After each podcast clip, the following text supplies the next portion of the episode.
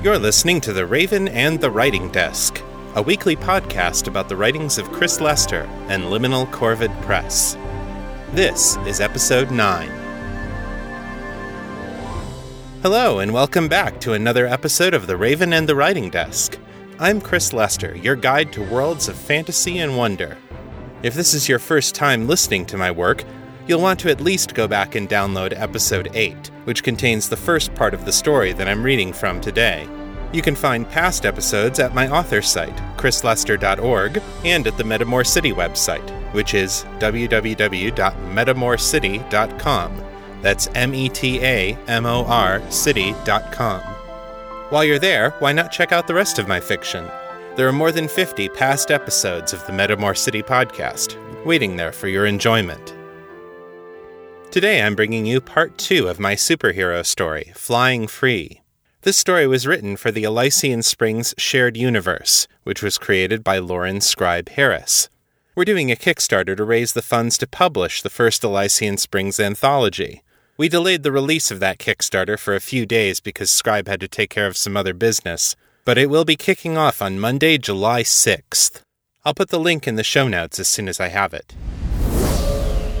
As a reminder, this story deals with mature content, including issues of racism and homophobia in the mid 20th century. Although I've avoided using overt racial slurs, the terminology that the characters use is appropriate to the period, and some of it would not be considered appropriate today.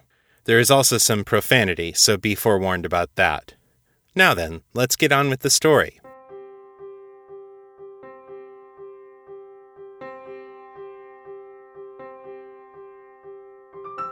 Flying Free An Elysian Springs Story by Chris Lester. Part 2 June 2015. This is a strange place for your retirement, Barbara said.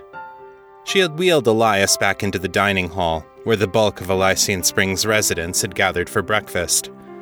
Barbara refilled his coffee and got a cup for herself and they settled down at a table for two in an out of the way corner. Barbara kept her back to the wall and her eyes on all the exits. Is it? Elias asked. How so? Barbara gestured at a purple skinned man the size of a gorilla who sat brooding over a plate of scrambled eggs and grits. These are all capes, aren't they? Most of them probably could have broken you in half even before the accident. I suppose they could. Elias sipped his coffee. So, if this place is for supers, why'd they let you in? When it comes right down to it, we were just airmen in fancy suits. That's true, Barbara, Elias admitted, but not all of our enemies were just men in fancy suits. He nodded thoughtfully. I was Black Hawk for twenty years, and I flew a desk for Eagle Flight for twenty more. That's plenty of time to make enemies. Ah, Barbara said, and now that you're retired, if any of them decided to settle up, I can do worse than to be surrounded by a lot of superhuman friends, Elias said, grinning. Barbara looked down at her coffee. Her own smile was quieter and seemed to be turned mostly inwards. That's definitely true. So, Elias said, how are things in Stockholm? Oh, they're good, Barbara said quickly. I'm teaching now at the Royal Institute of Technology. I've been doing that for about 17 years now? God, time flies. Zelda's working for the government, advising the younger heroes. She still puts on the cape from time to time, but it's a young person's game, and she knows it. Uh huh, Elias said. You thinking about retirement yourselves? Barbara waggled her hand. Maybe. I mean, I'm still in good shape, and Zelda is well, she's Zelda, Odin's gift and all. We could probably work another ten years, easy. Sure, sure, Elias agreed. But. Barbara sighed. It's cold, Elias. It's cold and it's dark, and god damn it, I miss San Francisco. Have you ever tried to get good Ethiopian food in Sweden? Let me save you the trip. It's impossible. Elias chuckled. So, why don't you move back? A distinguished professor like yourself, I'm sure Berkeley would love to have you. Maybe, Barbara said again. It's just. She trailed off, shaking her head. Elias looked down at his coffee, took a sip. America's changed a lot since the 60s, Barbara. Hell, it's changed a lot since 2008. You must have heard the news. Barbara closed her eyes and nodded. We have. But it's hard to trust. You must understand that. There's nobody left to hold a grudge, girl, Elias said seriously. Every man who did you wrong in that business, they're all dead and buried. Nobody even remembers it. Barbara's fingers tightened around her cup. I remember it, she whispered. April 1967. Elias sighed in relief as he opened the stairwell and entered the basement of the administration building. Up topside, Saigon was melting in the brutal April heat, but down here the airbase's personnel could get a little relief. He went to the break room they'd set up in one of the storage rooms. A few throw rugs and salvaged chairs and couches gave it a modicum of comfort. Brigadier General Pierce sat alone in the corner, gripping a cup of coffee and listening to the radio. The dark expression on his face immediately put Elias on alert. Massive anti war protests rocked New York City today, the radio announcer said. Over 100,000 pacifists, hippies, and beatniks marched from Central Park to the United Nations, where they urged the UN to take action to stop U.S. bombings in North Vietnam. Dr. Martin Luther King addressed the crowds. Pierce's face twisted into a mask of loathing. His hand shot out and switched off the radio with a loud snap. He suddenly noticed Elias watching and glared up at him. Dr. King, he growled. Tell me you aren't related to that pinko son of a bitch, Blackhawk. Elias did not look down. That would only have made Pierce angrier. But he carefully hid his own feelings behind a mask years in the making. I don't believe so, sir. He's from Atlanta, as I recall. He may as well be from goddamn Moscow. Blasted naive leftist fools. We give them a real Negro hero, and who do they follow? A damn Trotskyist. The break room was suddenly feeling a lot less inviting. Elias turned his back on the general and went to the makeshift kitchenette to pour himself a cup of coffee. Have you seen Barbara around, sir? Huh? Not since dinner yesterday. Why? No reason. Just wanted to ask us something. I'll see you later, sir. Pierce grunted, waving a hand at Elias. He flipped the radio back on and turned the knob to the music station. They were playing a big band standard from before the war. Pierce settled back in his chair and closed his eyes. Elias took his coffee and left.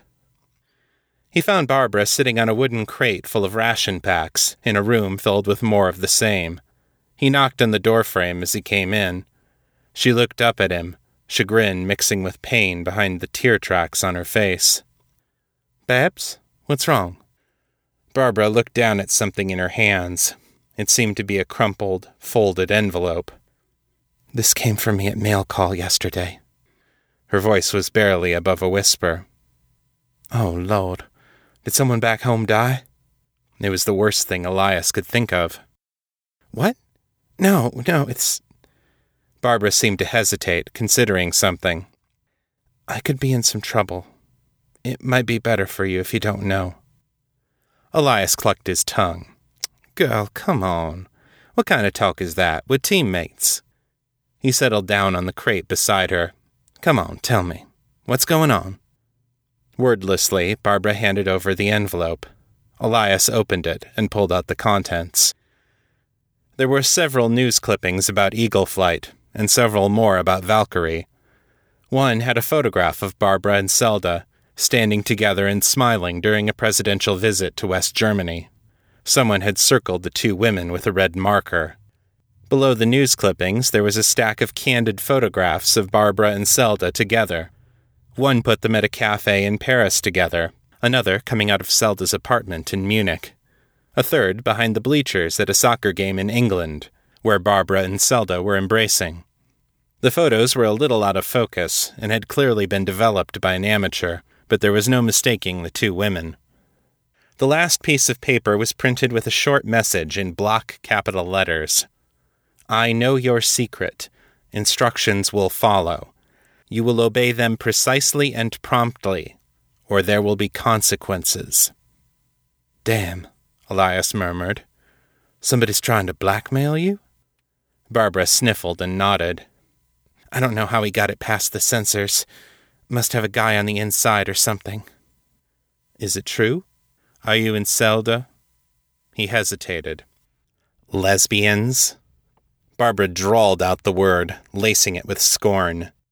Yes, Elias, it's true. She shook her head. They'll have my commission for this. What? Barbara, no. Elias considered whether to share this next bit, then forged on. Look, back in the academy there was this other cadet I used to go drinking with. One night we got back to his place pretty late, and I was in no shape to get home, so he invited me in.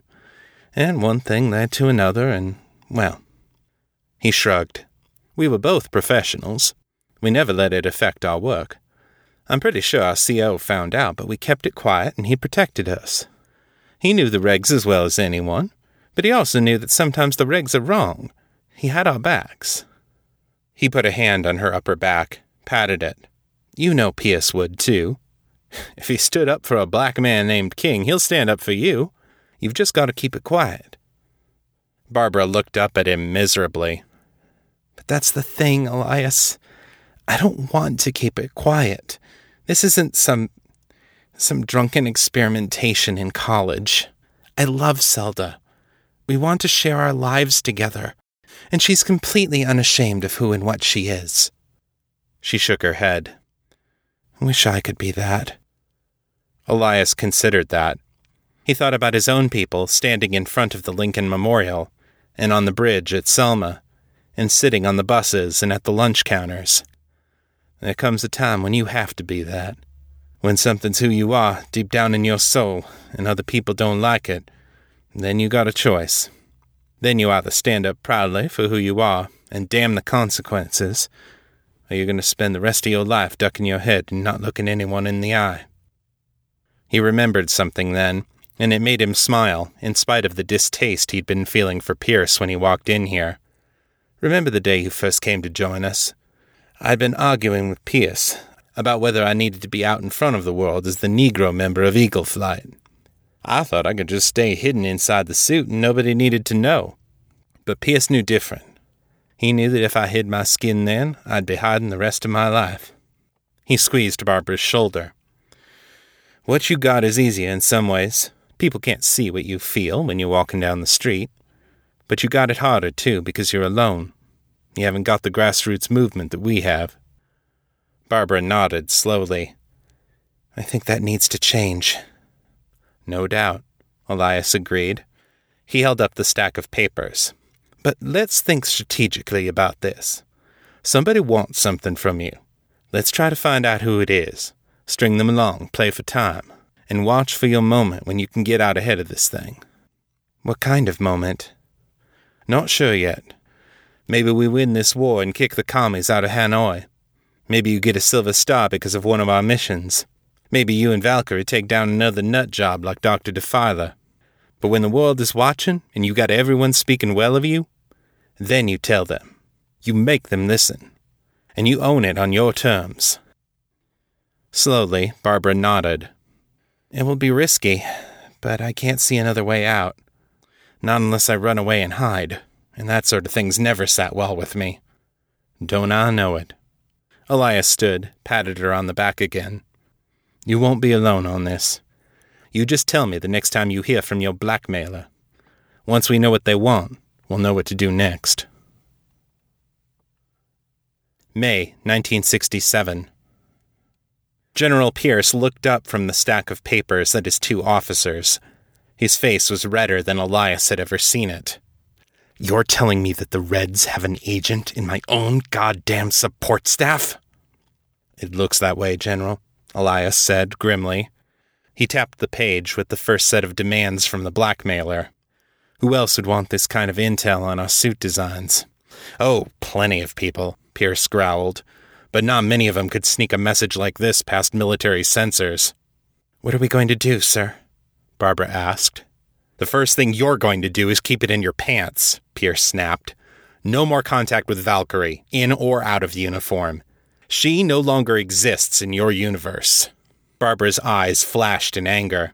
She opened her mouth to protest. Or, Pierce said, cutting her off, you resign your commission. Damn it, woman, I am trying to save your skinny ass, but you have got to let me. Barbara lowered her eyes and nodded once. Can I at least send her a message? I need to let her know what's going on. You write a letter, I'll put it in her hands myself the next time I'm in Germany, Pierce said. That's the best I can do. I understand. Thank you, sir. Pierce held up two fingers. Second, we can use this to feed misinformation to the Reds. I'll put in a word with Director Helms, tell him that one of my officers got caught in a honeypot. We'll see what kind of plausible sounding bullshit they can come up with to pass along. He chuckled nastily. With any luck, the Russians will try to build a suit and blow up some of their best pilots. Elias and Barbara shared a sidelong glance. That was in poor taste, even by Pierce's standards, but the man was saving Osprey's ass, so they let it go. Is there anything else, sir? Elias asked. Not right now. We got enough to do just keeping a lid on the Viet Cong. Just keep doing your job and don't make waves. That goes for you too, King. America needs to see good Negro officers doing their duty, not trying to tear us down from the inside. Dismissed. Elias and Barbara walked out of Pierce's office, out of the building, and into the warm, wet evening air. Saigon didn't cool off much even after dark, but at least the insecticide kept down the mosquitoes on base. So much for not hiding, Barbara said glumly. Am I a pussy, Elias? Elias choked out a laugh. I have no response to that.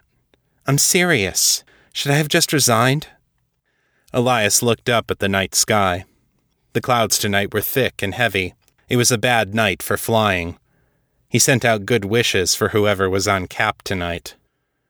If you resign, they win, he said. If you out yourself at the right moment, they court martial you, and maybe they still win. But maybe you win some people over, too. Maybe enough to make a difference. Maybe, Barbara said, dubiously. But how will I know when it's the right moment? Elias thought back to the bridge at Selma. When you can't stand it another day, he said. June 1969. Elias had just sat down with his breakfast tray when a copy of Stars and Stripes landed in front of him. Good morning to you, too. He looked up at Barbara, eyebrows raised. She stood over him, fuming, the muscles in her neck bulging out. Look at page 10, she growled. Elias unfolded the newspaper, turning to page 10. It didn't take long to find what she was hot about. The riots in Greenwich Village, he guessed. The riots. Barbara spat the word as she collapsed into the seat next to him. Some of us finally stand up to those pigs, and they call it a riot. Elias scanned the article. Looks like it got ugly. He grinned at her. That's when you know you've struck a nerve. Except I didn't do shit, Barbara said. My people are out there, finally fighting for their rights. And where have I been? Saigon, Okinawa, Seoul, Munich, Paris. I've spent the last two years shuttling around on one mission after another, keeping my head down like Pierce wanted. Nice and quiet and safe. She shook her head. I can't keep doing this. Hey. Elias looked around the room, but nobody was close enough to hear their conversation. He leaned into Barbara's ear. Who do you think you're telling, girl? You seen what my people been up to these last ten years? You think I didn't want to be out there with the Freedom Riders? You think it didn't break my heart when they killed Dr. King? Barbara looked at him evenly. Honestly, Elias, it's been hard to tell. You're quiet and stoic and dependable, exactly what Pierce made you to be a good Negro officer. That stung. Elias looked down at his plate. My point is, we choose our battles. The folks back home get to deal with the enemies back home. We handle the enemies out here. Do we? Barbara pressed. Have you paid attention to how things are going out here, Elias? We aren't going to beat the Reds in Nam. Johnson threw 30,000 boys into the meat grinder for nothing. We take out one of these supervillain wackos every couple of years, and next year three more have popped up. She shook her head. Eagle Flight hasn't made a damned bit of difference. Not on the stuff that really matters. It was a sobering thought, the kind Elias usually reserved for the hours of midnight to 3 a.m., when he was lying in his bunk and couldn't sleep. Breakfast wasn't the time or the place for this kind of melancholy. So, what do you suggest? Our tour's up in August, Barbara said. We go back to New York, we call a press conference, and we tell our story, just like you told me to when all this started. Whoa, we? Elias asked. We who? You, me, and Zelda, Barbara whispered. Two heroes of Eagle Flight and the world famous Valkyrie? That will get attention. You told me yourself that you've had homosexual lovers. One, singular, Elias hissed. Can we not use that word in here, please? It was Barbara's turn to raise her eyebrows. You tell me to come out, but you don't want to do it yourself? You're the one who said you can't live like this, Elias countered. I can be flexible about it. Fine, Barbara said. Then you speak out for black rights, and I'll speak for gay rights. We should still do it together. It's all the same fight, isn't it? There was a lot Elias could have said to that. For one thing, Barbara's grandparents hadn't been bought and sold as property. But there were some things you couldn't say out loud and still remain friends. So he held his tongue, spread his hands in surrender, and sighed. Fine. Tell me when and where, and I'll be there. Barbara leaned over and kissed him on the cheek. Thank you. I will. They said no more on the matter, letting their breakfast conversation range freely over other topics. But every time he looked down at his tray, words from the newspaper article caught his eye homosexuals, rioters, arrests, burned, hospitalized. Damn, he thought. I hope we're doing the right thing.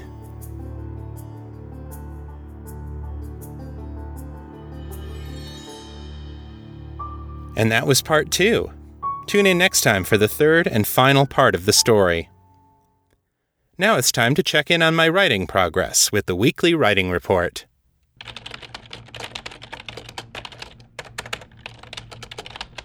This week was a busy one, both at work and in my home life, so I didn't get as much time to write as in some previous weeks.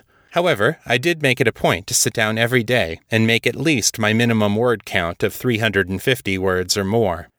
At the time I'm composing this script on Friday night, I've written 4,659 words this week in 5.25 hours, for an average writing speed of 887 words per hour, which is my personal best so far. I think that part of that speed came from writing in shorter bursts, so I spent less time staring at the keyboard and wondering what to say next. Now, a big chunk of that total word count was working on the script for last week's show, especially the huge feedback section on To Walk in Shadow. Still, I did add almost 3,000 words to my new Metamor City novella, The Three Graces. This story is an interesting challenge for me, because it's written in first person perspective with three different narrators. Once it's done, I'm going to need to do a careful editing pass to make sure that each of the characters maintains a consistent voice throughout the story. And finally, here's some feedback. Hey, Chris, it's Sarah Testarossa. I've been listening to your latest episode. I didn't get to listen to the whole thing because I didn't have enough time. But um, I wanted to say one, thank you for the additions of all that stuff in the feedback section. Yeah, I jumped ahead to the feedback section because I was curious about what was in there, but I did like your additions of um, and responses to the comments, and also um, really appreciated Mildred Katie's discussion of Ball and the other stuff like related to Metamor universe history stuff. That was really some interesting tidbits, the stuff about mana usage with magic, because I don't really, I guess I don't really always think about it that much. I mean, I'm a little bit newer to stuff that actually talks about the cost of magic in fiction. But in terms of flying free, I'm only like 15 minutes into the podcast, but I'm really enjoying it so far. I really, really appreciated the kind of rant about why they are going to call Elias Black Hawk. I mean, just that that rant about you know the people just having their heads up their asses or being morons about race and pretty much. It, it was just a really good, good little speech there. I thought that was very well written. and I liked that he made Elias make eye contact with him. I mean, the side of it's like it's like don't freaking bow your head at me like that. I also had liked though what he had learned to do around white men or white people. I definitely know that you know even these days, you know, I have some people, some friends who have talked about, you know, yeah, these are a list of things that I have to do to get by in society and how to act with white people.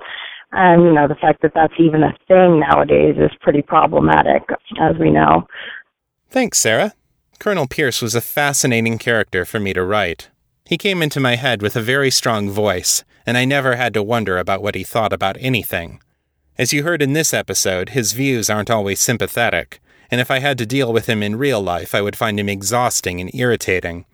But he represents a very real type of American warrior, and I can admire his virtues, even as I cringe at his shortcomings. But um, I'm really digging the uh, the description in the story. I think I, you know, I, I like your writing style in terms of descriptiveness, but I think it's sometimes just kind of interesting to hear when it's just a peaceful, calm setting, like in the very beginning of the story. It's one thing that's important to have well-written action scenes, but it's nice for in even the calm times to be able to feel the calm and to just see the day that he's looking at. So I don't know, I just thought that was kind of cool. If you'd like to give feedback on the show, you can send it in text or MP3 audio to metamorcityfeedback at gmail.com. To leave a voicemail, call area code 641 715 3900 and enter extension 255082, followed by the pound sign. You can find me on Facebook at facebook.com slash author Chris Lester and on Twitter as Etherius, E T H E R I U S. To participate in story discussion, join the Fans of Metamor City Facebook group or come to the discussion forums at metamorcity.freeforums.org. And be sure to check out our Kickstarter for Elysian Springs when it goes live on Monday. That's all for this week. Come back next time for more fiction fresh off the writer's desk. Until then, keep it on the bright side. This is Chris Lester, signing out.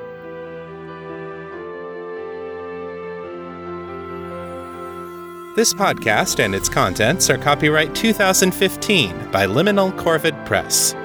The show is released under a Creative Commons Attribution, Non Commercial, No Derivatives license, so don't change it, don't sell it, but feel free to share it all you like.